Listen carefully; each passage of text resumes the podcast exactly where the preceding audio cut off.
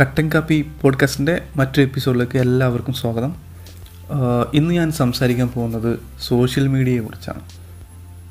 ഒരു രണ്ട് വർഷം മുന്നേ രണ്ട് വർഷമായി തോന്നുന്നു ഞങ്ങളുടെ ഫാമിലി വാട്സപ്പ് ഗ്രൂപ്പിൽ എന്റെ ഫാദർ ഒരു ഒരു മെസ്സേജ് ഇട്ടു. ഒരു മെസ്സേജ് അല്ല ഒരു വീഡിയോ ഇട്ടു. ഞാനത് പ്ലേ ചെയ്ത് നോക്കിയപ്പോൾ ഒരു വലിയൊരു ഒരു ന്യൂസ് ചാനലിൽ ഇരുന്ന് ഒരാൾ പറയുന്നത് പോലെ. പക്ഷേ ശരിക്കും ഒരു ന്യൂസ് ചാനലോ ഒരു ഒഫീഷ്യൽ ന്യൂസ് ചാനലോ ഒന്നല്ല. പക്ഷേ ആ ഒരു സ്റ്റുഡിയോ സെറ്റപ്പിൽ ഒരാൾ ഇരുന്നിട്ട് പറയുകയാണ് രണ്ടായിരത്തി ഇരുപതിൽ ലോകം അവസാനിക്കാൻ പോവുകയാണ്. അതിനെന്തൊക്കെയോ ശാസ്ത്രജ്ഞർ നാസ ഇങ്ങനെ പറഞ്ഞിട്ടുണ്ട്. പിന്നെ അതുപോലെ അമേരിക്കൻ ശാസ്ത്രജ്ഞർ ഇങ്ങനെ പറഞ്ഞിട്ടുണ്ട്. എന്നൊക്കെ വളരെ ലെഗിറ്റിമേറ്റ് ആയിട്ട് വളരെ എന്താ പറയുക നമുക്കത് ഒരു സത്യമായിട്ട് തന്നെ. തോന്നും കാരണം അവർ ഇരിക്കുന്നത് ഒരു ഒന്നാമതൊരു ന്യൂസ് ചാനലിലെ സ്റ്റുഡിയോയിൽ ഇരിക്കുന്നത് പോലെ ഒരു ലോഗൊക്കെ വെച്ചിട്ടുണ്ട്. അപ്പോൾ ഇതൊക്കെ കണ്ടു കഴിഞ്ഞാൽ തന്നെ നമുക്ക് തോന്നും ഇതൊരു ഒറിജിനൽ ആയിട്ടുള്ളൊരു മെസ്സേജ് ആണെന്നുള്ളത്. പക്ഷേ എനിക്കത് കണ്ടപ്പോൾ തന്നെ തോന്നി രണ്ടായിരത്തി ഇരുപതിൽ ലോകം അവസാനിക്കുക എന്ന് ഒരാൾ പറയുക. പക്ഷേ അങ്ങനെ ഒരു മെസ്സേജ് എന്റെ ഫാദർ ഫോർവേഡ് ചെയ്തു. ഞങ്ങളുടെ ഫാമിലി ഗ്രൂപ്പിലാണ് ഫോർവേഡ് ചെയ്തത്. അപ്പോൾ ഞാനിത് കണ്ടിട്ട് ഞാനൊന്നും പറഞ്ഞില്ല. കുറച്ച് കഴിഞ്ഞപ്പോൾ തന്നെ എന്റെ അനിയൻ എന്റെ ബ്രദർ ഈ ഇതേ ഗ്രൂപ്പിൽ മറ്റൊരു വീഡിയോ ഫോർവേഡ് ചെയ്തു. അപ്പോൾ ആ വീഡിയോ എടുത്തു നോക്കിയപ്പോൾ അതിലെന്താണെന്ന് വെച്ചിട്ടുണ്ടെങ്കിൽ ഇങ്ങനൊരു വ്യാജ മെസ്സേജ് സ്പ്രെഡ് ചെയ്യുന്നുണ്ട്. അതായത് ലോകം അവസാനിക്കുമെന്ന് പറഞ്ഞൊരു സ്റ്റുഡിയോയിൽ ഇരിക്കുന്ന ഒരാൾ ഇങ്ങനൊരു വ്യാജ മെസ്സേജ് സ്പ്രെഡ് ചെയ്യുന്നുണ്ട്. വാട്സപ്പിലൂടെയും ഫേസ്ബുക്കിലൂടെയൊക്കെ സ്പ്രെഡ് ആയിക്കൊണ്ടിരിക്കുകയാണ്. അപ്പോൾ അയാൾ അയാളെ കണ്ടുപിടിക്കാനായിട്ട് പോലീസ് നോക്കുന്നുണ്ട്. അതുപോലെ തന്നെ ഇത് ഷെയർ ചെയ്തവരെയും ഇതാരൊക്കെയാണ് ഈ പ്രചരിപ്പിക്കുന്നവരെയും അതുപോലെ ഈ വീഡിയോ ഉണ്ടാക്കിയ ആളെയും പോലീസ് തിരയുകയാണെന്നൊക്കെ പറഞ്ഞിട്ട് ഒരു മറ്റൊരു വീഡിയോ കൂടി ഇട്ട്. ഇത് കണ്ടതും എന്റെ ഫാദർ നേരത്തെ അയച്ച മെസ്സേജ് ഡിലീറ്റ് ചെയ്തിട്ട് സ്ഥലം കാലിയാക്കി. അപ്പോൾ ഞാൻ ഇന്ന് ഈ ഒരു ടോപ്പിക്കിലോട്ട് അതായത് ഈ സോഷ്യൽ മീഡിയ ടോപ്പിക്കിലോട്ട് വരാൻ വേറൊരു കാരണം കൂടിയുണ്ട്. ഞാൻ ഇന്നലെ വല്ലാത്ത പഹയന്റെ പോഡ്കാസ്റ്റ് കേട്ടിരുന്നു.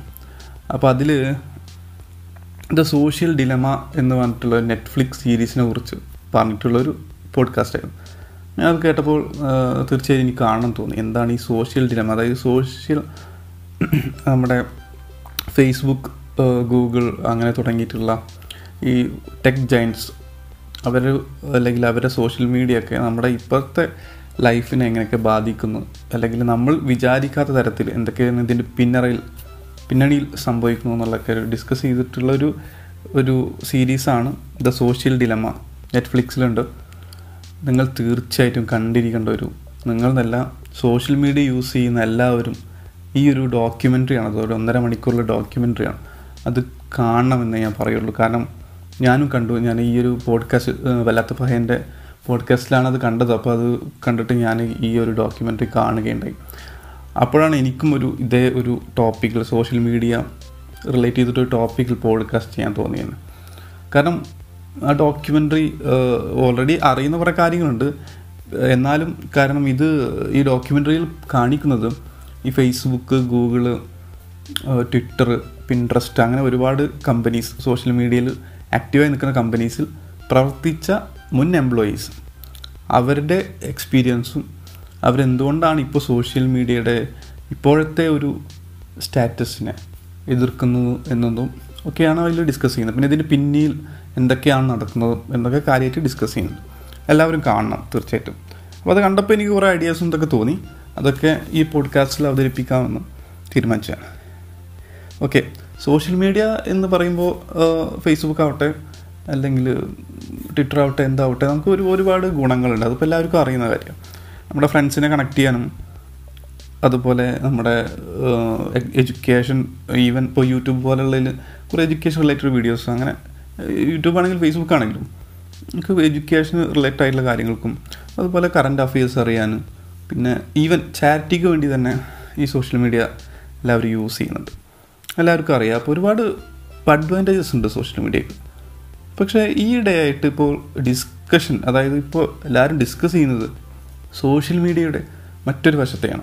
അതിന്റെ ഡിസ്അഡ്വാന്റേജ് ഒരു കോയിനാകുമ്പോൾ അതിനൊരു ഒരു ഹെഡ്സ് ഉണ്ടാവും അതുപോലെ ടെയിൽസ് ഉണ്ടാവും. അപ്പോൾ സോഷ്യൽ മീഡിയയുടെ മറ്റൊരു വശത്ത് എന്തൊക്കെയാണ് സംഭവിക്കുന്നത് എന്നുള്ള കാര്യങ്ങളാണ് ഇപ്പോൾ കുറച്ച് കാലങ്ങളായിട്ട് ഇപ്പോൾ ഒരു ഒന്ന് രണ്ട് വർഷമായിട്ട് എല്ലാവരും ഡിസ്കഷനിലുള്ളൊരു കാര്യം. അതിന്റെ അഡ്വാന്റേജിനേക്കാൾ കൂടുതൽ ഡിസ്കസ് ചെയ്യുന്ന ഡി ഡിസഡ്വാന്റേജസ് ആണ്. ഒരുപാട് കാരണങ്ങളുണ്ട്. ഇപ്പോൾ ഈവൻ ഞാൻ തന്നെ ചിന്തിച്ച് നോക്കണം ഞാൻ ഫേസ്ബുക്ക് യൂസ് ചെയ്യാൻ തുടങ്ങിയത് രണ്ടായിരത്തി ഒമ്പതിലാണ് അതിന് മുന്നേ ഓർക്കൂട്ട് അക്കൗണ്ട് ഉണ്ടായിരുന്നു പക്ഷേ അങ്ങനെ ആക്റ്റീവ് ആയിരുന്നില്ല. അപ്പോഴത്തെ സോഷ്യൽ മീഡിയയും ഇപ്പോഴത്തെ സോഷ്യൽ മീഡിയയും തമ്മിൽ വളരെ അധികം വലിയ വ്യത്യാസമുണ്ട് വളരെയധികം വ്യത്യാസമുണ്ട്. ഇപ്പോൾ രണ്ടായിരത്തി ഇരുപതിലെ ഒരു സോഷ്യൽ മീഡിയ ഇപ്പോൾ ഫേസ്ബുക്ക് ആപ്പ് ഓപ്പൺ ചെയ്യുന്ന അതായത് കാഴ്ചയിലുള്ള വ്യത്യാസം മാത്രമല്ല വീഡിയോസും ഇതൊക്കെ കൊണ്ടുവന്ന വ്യത്യാസം മാത്രമല്ല ഒരുപാട് ഒരുപാട് അങ്ങോട്ട് വളർന്നിട്ടുണ്ട്. ആദ്യം ഒരു ടൂളായിരുന്നു സോഷ്യൽ മീഡിയ എന്നുള്ളത്. നമുക്ക് ഫ്രണ്ട്സിനെ കണക്ട് ചെയ്യാൻ പറ്റുള്ള ടൂളായിരുന്നു അതിൽ നിന്ന് ഒരു അഡിക്ഷനായി മാറിയിട്ടുണ്ട്. നമുക്കത് നമ്മളിപ്പോൾ ഈവൻ നമ്മൾ ഫ്രീ ആയിട്ട് നിൽക്കുന്ന ഒരു സമയം നമുക്ക് കിട്ടുകയാണ്. അപ്പോൾ നമ്മളെടുത്ത് ഫോൺ എടുത്തിട്ട് ഒരു നോട്ടിഫിക്കേഷൻ വന്നിട്ടുണ്ടോ? ഫീഡ്സ് എടുത്ത് മറിച്ച് നോക്കുന്നു. എല്ലാം നോക്കുന്നു. അത് ഏത് ആപ്ലിക്കേഷൻ ആയാലും ഫേസ്ബുക്ക് ആയാലും ഇൻസ്റ്റാഗ്രാം ആയാലും ഏതായാലും ഏതെങ്കിലും ഒന്നിലും നമ്മൾ ആക്റ്റീവായിട്ട് ഉണ്ടാവും അപ്പോൾ ഇത്തരം ഒരു അഡിക്ഷൻ ലെവലിലോട്ട് സോഷ്യൽ മീഡിയ വളർന്നു കഴിഞ്ഞിട്ടുണ്ട്. അപ്പോൾ എല്ലാവർക്കും അറിയുന്ന കാര്യങ്ങളാണ്. നമുക്ക് തന്നെ അറിയാം. നമ്മൾ തന്നെ ഇടയ്ക്കിടയ്ക്ക് ഫോൺ ചെക്ക് ചെയ്ത് നോക്കും. എന്തൊക്കെ സംഭവിക്കുന്നത് എന്തറിയാൻ എങ്ങനെയാണിപ്പോൾ ഈ ഒരു വലിയ കമ്പനീസ് നമ്മളെപ്പോലുള്ള ആൾക്കാരെ ഇതിലിങ്ങനെ അറ്റാച്ച് ചെയ്തിട്ട് ഇരുത്തുന്നത്? എന്താണ് എങ്ങനെയാണ് ഇവരിത് ഇതിൽ പ്രവർത്തിക്കുന്നത്? ഈ ഡോക്യുമെന്ററിയിൽ പറയുന്ന ഫുൾ ഡാറ്റ നമ്മുടെ എല്ലാവിധ ഡാറ്റകളും അനലൈസ് ചെയ്തിട്ട് അനലൈസ് ചെയ്യുക എന്ന് പറഞ്ഞാൽ അത് യൂസ് ചെയ്തിട്ട് ആണ് ഇവർ ഇതിലോട്ട് നമ്മളെ ഇൻവോൾവ്മെന്റ് കൂട്ടുന്നത്.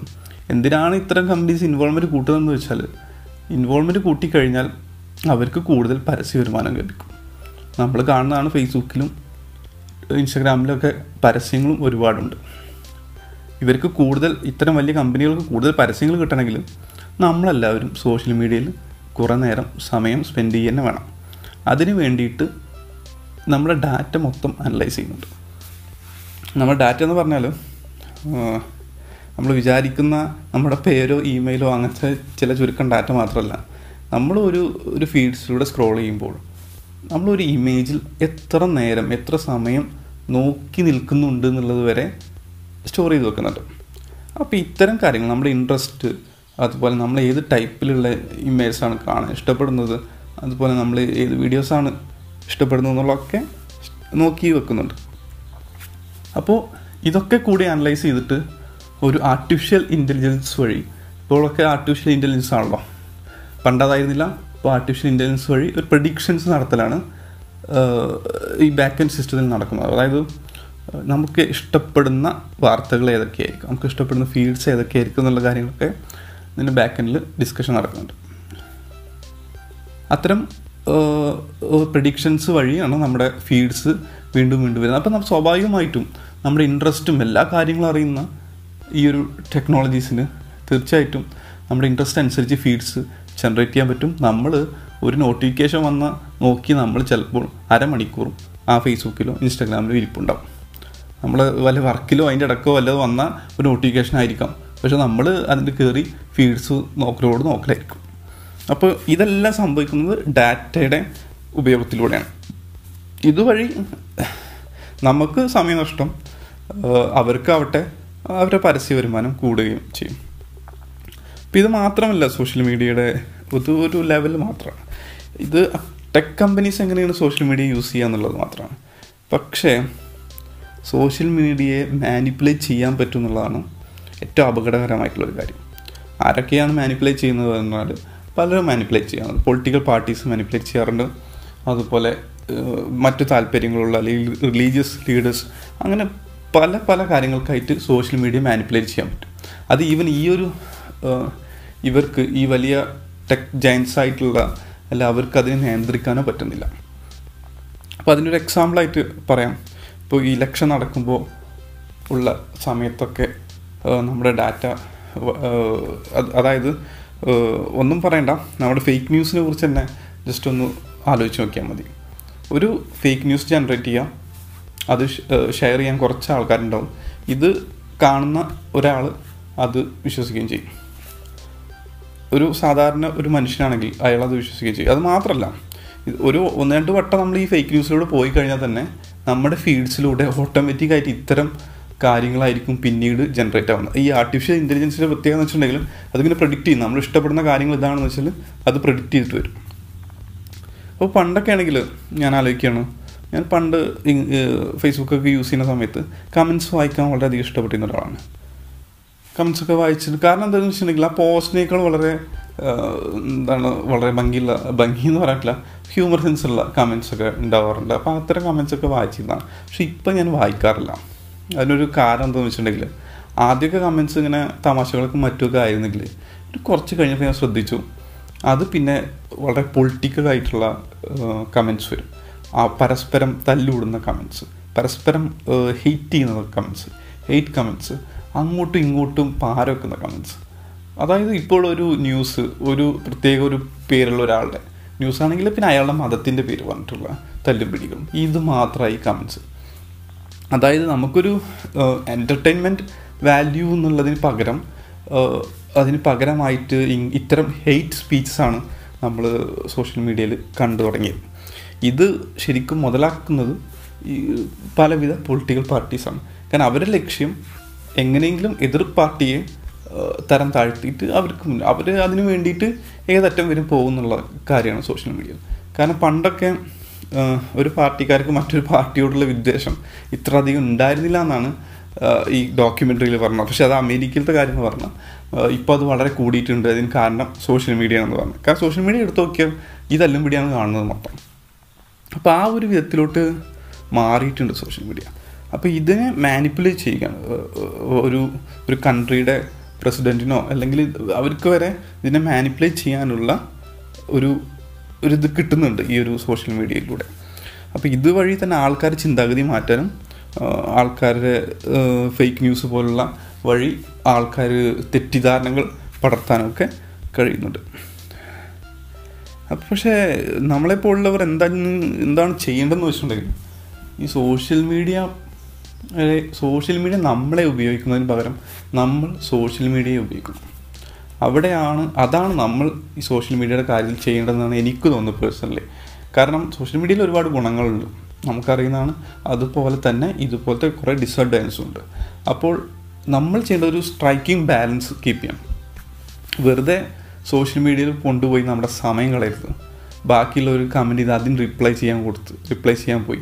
നമ്മുടെ അതായത് ഓരോ ആൾക്കാർക്കും ഓരോ രാഷ്ട്രീയം ഉണ്ടാവും അപ്പോൾ അതിനെതിരെ ഒരു കമന്റ് വന്നിട്ടെങ്കിൽ അതിൽ അത് നോക്കി അതിനെതിരെ തല്ലുവിടാനും മറ്റും പോയി. അങ്ങനെയൊക്കെ സമയം കളയുന്നത് നിർത്തണം. അതിന് പകരം സോഷ്യൽ മീഡിയയെ വളരെ ഇഫക്റ്റീവ് ആയിട്ടുള്ള വേസിലൂടെ യൂസ് ചെയ്യുക. അതായത് എഡ്യൂക്കേഷൻ പർപ്പസിനും മറ്റുമായിട്ട് മാത്രം യൂസ് ചെയ്യുക എന്നുള്ള ഒരു തരത്തിലോട്ട് നമ്മുടെ ചിന്താഗതി മാറ്റേ മാർഗമുള്ളൂ എന്നാൽ മാത്രമേ അതായത് ഈ ഒരു ഡോക്യുമെന്ററിയിൽ ഞാൻ നേരത്തെ പറഞ്ഞ ഡോക്യുമെന്ററിയിൽ ഒരാൾ പറയുന്നുണ്ട് നമ്മുടെ വീട്ടിലൊരു ബൈസിക്കിൾ ഉണ്ടെങ്കിൽ അത് അതൊരു ടൂളാണ് ഓക്കെ നമ്മളത് എത്ര ചവിട്ടിയാലും നമ്മളതിന് അഡിക്റ്റായി എന്ന് പറയില്ല. അല്ലെങ്കിൽ നമ്മളതിന് കുറ്റം പറയില്ല. പക്ഷേ നേരെ മീഡിയ ഒരു സോഷ്യൽ മീഡിയ ഒരു ഫേസ്ബുക്കോ ട്വിറ്ററോ ആണെങ്കിൽ അത് നമ്മൾ അഡിക്റ്റ് ആക്കുകയാണ്. അതൊരു ടൂളല്ല അത് നം അത് നമ്മളങ്ങനെ അഡിക്റ്റാക്കി നമ്മൾ അതിലോട്ട് ഇങ്ങനെ വെലിഞ്ഞുകൊണ്ടിരിക്കുകയാണ്. അപ്പോൾ അത് ഒരു ബൈസിക്കിൾ പോലെയാണ് നമ്മൾ സോഷ്യൽ മീഡിയ യൂസ് ചെയ്യേണ്ടതെന്ന് പറഞ്ഞു അതായത് ഒരു ടൂളാണ് സോഷ്യൽ മീഡിയ അതായത് അത് നമ്മൾ യൂസ് ചെയ്യുന്നത് നമ്മൾ അതിനെ യൂസ് ചെയ്യാം. എങ്ങനെ അങ്ങനെ യൂസ് ചെയ്യാൻ പറ്റും? അതെ അതിൽ സ്പെൻഡ് ചെയ്യുന്ന ടൈം കുറക്കുക എന്നുള്ളതാണ് ഫസ്റ്റ് ഓഫ് ഓൾ നമുക്ക് എന്റർടൈൻമെന്റ് ആവശ്യമുള്ള സമയത്ത് തീർച്ചയായിട്ടും സോഷ്യൽ മീഡിയ വേണം. പക്ഷേ ഞാൻ പറയുന്നത് അതിൽ ടൈം മൊത്തം കളയുന്നൊരു പരിപാടി. അത് അത് സ്റ്റോപ്പ് ചെയ്തേ പറ്റും. ഇത് സ്റ്റോപ്പ് ചെയ്യണമെങ്കിൽ നമ്മുടെ കയ്യിലുള്ള ഈ ഒരു മൊബൈൽ ഫോണിനൊന്ന് നിയന്ത്രിക്കുക തന്നെ വേണം. മൊബൈൽ ഫോണിൽ വരുന്ന പുഷ് നോട്ടിഫിക്കേഷൻസ് അതിൽ ഭൂരിഭാഗം ഈ സോഷ്യൽ മീഡിയയുടെ അല്ലെങ്കിൽ അതുപോലത്തെ ജിമെയിലോ ഇമെയിൽസിന്റെ ഒക്കെ നോട്ടിഫിക്കേഷൻസ് ആവും. അപ്പോൾ ഞാൻ പറഞ്ഞ നേരത്തെ പറഞ്ഞ പോലെ നമ്മൾ ഇതുപോലെ കമ്പ്യൂട്ടറിലോ എന്തെങ്കിലും വർക്കിലോ അല്ലെങ്കിൽ ഓഫീസിൽ എന്തെങ്കിലും വർക്ക് ചെയ്തിരിക്കുന്ന സമയത്ത് ഒരു നോട്ടിഫിക്കേഷൻ വന്നു കഴിഞ്ഞിട്ട് നമ്മൾ അതിൽ കയറി അതിങ്ങനെ യൂസ് ചെയ്തിട്ട് ഒരു പത്ത് പതിനഞ്ച് മിനിറ്റ് അങ്ങനെ സമയം നമ്മൾ വെറുതെ നഷ്ടത്തിൽ ഒരു കാര്യമില്ലാതെ നഷ്ടത്തിലാക്കും അപ്പോൾ നമ്മുടെ ഫോണിനൊക്കെ ഒന്ന് നിയന്ത്രിച്ചാൽ അതായത് പുഷ് നോട്ടിഫിക്കേഷൻ ഒക്കെ ഒന്ന് ഡിസേബിൾ ചെയ്ത് ഫോർ എക്സാമ്പിൾ ഫേസ്ബുക്കിന്റെയോ ഇൻസ്റ്റാഗ്രാമിന്റെ ഒക്കെ പുഷ് നോട്ടിഫിക്കേഷൻസ് ഒക്കെ ഡിസേബിൾ ചെയ്യാനുള്ള ഓപ്ഷൻസ് ഇപ്പോൾ നമ്മുടെ ഫോണിൽ അവൈലബിൾ ആണ്. നമുക്ക് ഡിസേബിൾ ചെയ്തിടാൻ പറ്റും. ആവശ്യമുണ്ടെങ്കിൽ നമുക്ക് ആവശ്യമുണ്ടെങ്കിൽ നമ്മൾ എടുത്ത് നോക്കുക. അങ്ങനെ ഒരു തരത്തിൽ അല്ലാതെ സോഷ്യൽ മീഡിയക്ക് ആവശ്യമുണ്ടെങ്കിൽ പുഷ് നോട്ടിഫിക്കേഷൻ എടുത്തിട്ട് നമ്മളെ കയറ്റുന്നതിന് പകരം നമുക്ക് ആവശ്യമുണ്ടെങ്കിൽ നമ്മളെടുത്ത് നോക്കുന്ന ഒരു സിറ്റുവേഷൻ ക്രിയേറ്റ് ചെയ്യണം. പിന്നെ അതുപോലെ തന്നെ അനാവശ്യമായിട്ടുള്ള കുറേ സോഷ്യൽ മീഡിയാസ് ഉണ്ട്. അപ്പോൾ ആവശ്യമുള്ളത് മാത്രം മൊബൈലിന് ആപ്സ് ഇൻസ്റ്റാൾ ചെയ്യാം. എല്ലാതും യൂസ് ചെയ്യേണ്ട ഒരു ആവശ്യമുണ്ടോ നിങ്ങളൊന്ന് ചിന്തിച്ച് നോക്കുക അത് യൂസ് ചെയ്യാത്ത അധികം സ്പെൻഡ് എല്ലാ സോഷ്യൽ മീഡിയ രജിസ്റ്റർ ചെയ്തതിന് പകരം മിനിമം കുറച്ച് സോഷ്യൽ മീഡിയയിൽ വർക്കൗട്ട് ചെയ്യാം. ബാക്കിയുള്ളതൊക്കെ അൺഇൻസ്റ്റാൾ ചെയ്ത് കളയാം. ഇനി എന്തെങ്കിലും അത്യാവശ്യം ഉണ്ടെങ്കിൽ നിങ്ങളുടെ ബ്രൗസർ എടുത്തിട്ട് ജസ്റ്റ് സെർച്ച് ചെയ്ത് ലോഗിൻ ചെയ്ത് നോക്കും ചെയ്യാറ് ഈ ആപ്സാണ് ഏറ്റവും അധികം പ്രശ്നം എന്ന് പറയും. കാരണം ബ്രൗസർ എടുത്ത് നോക്കുകയാണെങ്കിൽ ഇത്ര അധികം മൊബൈൽ ബ്രൗസർ എടുത്ത് നോക്കുകയാണെങ്കിൽ ഇത്ര അധികം ഫീച്ചേഴ്സ് അതിൽ ഉണ്ടായില്ല ഫോർ എക്സാമ്പിൾ ഫേസ്ബുക്കിന്റെ ആപ്പിൽ ലൈവും ലൈവ് വീഡിയോസും കാര്യങ്ങളൊക്കെ ഉണ്ട്. പക്ഷേ അതിന്റെ ക്രോമിൽ നമ്മൾ മൊബൈലിൽ കയറി കഴിഞ്ഞാൽ ലൈവ് വീഡിയോസ് ഒന്നും കിട്ടില്ല. അപ്പോൾ അത്രയും ഫീച്ചേഴ്സ് കുറവായിരിക്കും ഇതിൽ അപ്പോൾ നമ്മൾ അഡിക്ഷൻ കുറച്ച് കുറഞ്ഞെന്ന് വരാം. അപ്പോൾ അതുകൊണ്ട് നിങ്ങളുടെ ആ യൂസേജ് വളരെ കോൺഷ്യസ് ആയിട്ട് ശ്രദ്ധിക്കുക എത്ര സമയം ഈ സോഷ്യൽ മീഡിയസ് നമ്മുടെ എടുക്കുന്നുണ്ട്. അതിന് പകരം നമുക്ക് ഒരു എഡ്യൂക്കേഷൻ പർപ്പസിന് സോഷ്യൽ മീഡിയ യൂസ് ചെയ്യാം. എന്റർടൈൻമെന്റ് പർപ്പസിന് യൂസ് ചെയ്യാം പക്ഷേ ലിമിറ്റ് വിത്തിൻ ലിമിറ്റ് യൂസ് ചെയ്യാം എന്നുള്ളൊരു ചിന്താഗതിയിലോട്ട് നമ്മൾ സഞ്ചരിക്കേണ്ടതുണ്ട്. എന്നാണ് എനിക്ക് തോന്നുന്നത്. അപ്പോൾ ഇതിപ്പോൾ എങ്ങനെ വേണമെങ്കിൽ നമുക്ക് എന്താ പറയുക ഒരു കണ്ടന്റ് ക്രിയേറ്റർ ആവുകയോ വേണമെങ്കിൽ ചെയ്യാം. അതായത് കണ്ടന്റ് കൺസ്യൂം ചെയ്യുന്നതിന് പകരം. ഇപ്പോൾ യൂട്യൂബ് പോലുള്ള എന്താണ് ഒരു പ്ലാറ്റ്ഫോമിൽ ഒരുപാട് കണ്ടന്റ് ക്രിയേറ്റേഴ്സ് ഉണ്ട്. അപ്പോൾ നമ്മൾ സ്വാഭാവികമായിട്ട് ചെയ്യുക നമ്മൾ കൺസ്യൂം ചെയ്യുവാണ് കൺസ്യൂമാണ് ചെയ്യാറ്. ബാക്കിയുള്ള ഒരു വീഡിയോ കണ്ടിരിക്കുക. അപ്പോൾ അതുവഴി അവർക്ക് ലാഭം ഉണ്ടാക്കി കൊടുക്കുക എന്നുള്ളതാണ്. അതിന് പകരം നമുക്ക് വേണമെങ്കിൽ കണ്ടന്റ് ക്രിയേറ്റർ സെക്ഷനിലോട്ട് നമുക്ക് മാറുകയും ചെയ്യാം. ഈ വെറും കൺസ്യൂം ചെയ്യുന്നതിന് പകരം ക്രിയേറ്റ് ചെയ്യാം എന്തെങ്കിലും. അങ്ങനെ നമുക്ക് മാറി ചിന്തിക്കാവുന്നതാണ് അപ്പോൾ ഇത്തരം കാര്യങ്ങളാണ് എനിക്കിപ്പോൾ എനിക്ക് ഈ ഒരു ഡോക്യുമെന്ററി കണ്ടപ്പോൾ എനിക്ക് തോന്നിയ കുറച്ച് കാര്യങ്ങളാണ് ഞാൻ നിങ്ങളോട് പറഞ്ഞത്. എന്തായാലും നിങ്ങൾ കാണുക. കാരണം സോഷ്യൽ മീഡിയ ഇപ്പോൾ പണ്ട് നിങ്ങൾ ചിന്തിച്ചതുപോലെയല്ല സോഷ്യൽ മീഡിയ അതിന് പിന്നിൽ പലതും നടക്കുന്നുണ്ട്. നമ്മളതിൽ എന്താ പറയുക ബോധവന്മാരായിരിക്കണം. എങ്കിലേ എങ്കിലേ നമ്മൾക്ക് ഇത് നമുക്ക് നമ്മളറിയാതെ ഇത്തരം ചതിക്കുഴികളിൽ വീഴുന്നതും മറ്റും നമുക്ക് ഒഴിവാക്കാൻ പറ്റുള്ളൂ. നമ്മൾ നമ്മുടേതായിട്ടുള്ള ഡെസിഷനിൽ സോഷ്യൽ മീഡിയ യൂസ് ചെയ്യാം. ആ സോഷ്യൽ മീഡിയ നമ്മൾ യൂസ് ചെയ്യാതിരിക്കാൻ നോക്കുക. ഇത്രയും കാര്യങ്ങൾ എനിക്ക് പറയുള്ളൂ തീർച്ചയായും പറ്റുമെങ്കിൽ നിങ്ങൾ ആ നെറ്റ്ഫ്ലിക്സിൽ ദ സോഷ്യൽ ഡിലമ എന്നുള്ള ഡോക്യുമെന്ററി കാണുക. അഭിപ്രായം അറിയിക്കുക. മറ്റൊരു എപ്പിസോഡുമായി ഞാൻ എത്തുന്നതാണ്. ബൈ